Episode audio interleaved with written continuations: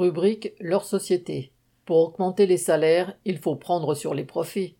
Lundi 15 août, l'éditorial du journal économique Les Échos s'alarmait des hausses de salaire, 3,5% en moyenne pour un an pour les ouvriers et des employés du privé, et d'affirmer, entre guillemets, les salaires accélèrent en France.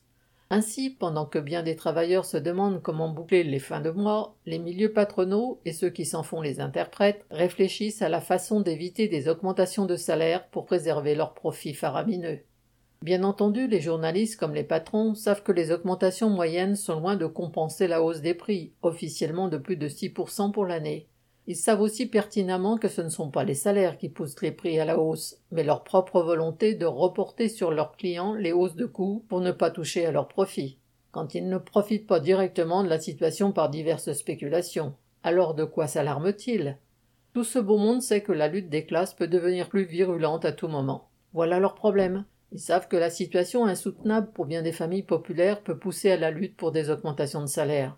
D'ailleurs, dans ces 3,5% de cette année qu'annoncent les échos, une partie a été arrachée par des grèves dans certaines entreprises. Et ils savent que, si ces luttes venaient à se généraliser, cela pourrait affecter les profits.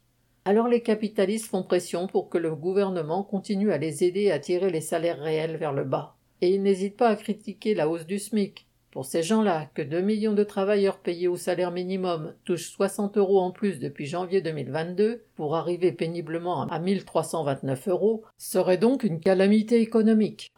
Les capitalistes ne se contentent pas de subir la situation, ils s'y préparent. Un cabinet de conseil en ressources humaines pour les patrons, le cabinet Mercer, a montré que ceux-ci avaient prévu de céder 2,8% d'augmentation de salaire pour cette année, bien moins que l'inflation donc ce qui au passage en dit long sur la revendication ridicule de 3% qu'avancent certains syndicats. Pour éviter au maximum les augmentations générales et substantielles des salaires, bien des entreprises mettent en avant des mesures de diversion, des primes, la mise en place d'un treizième mois, des augmentations individuelles, la majoration des tickets restaurants.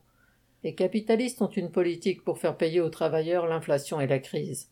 Pour se défendre, la classe ouvrière devra aussi avoir sa propre politique, pour des augmentations générales et uniformes de salaire, pour leur indexation sur le coût de la vie et pour le contrôle des comptes des entreprises. Marion Ajar.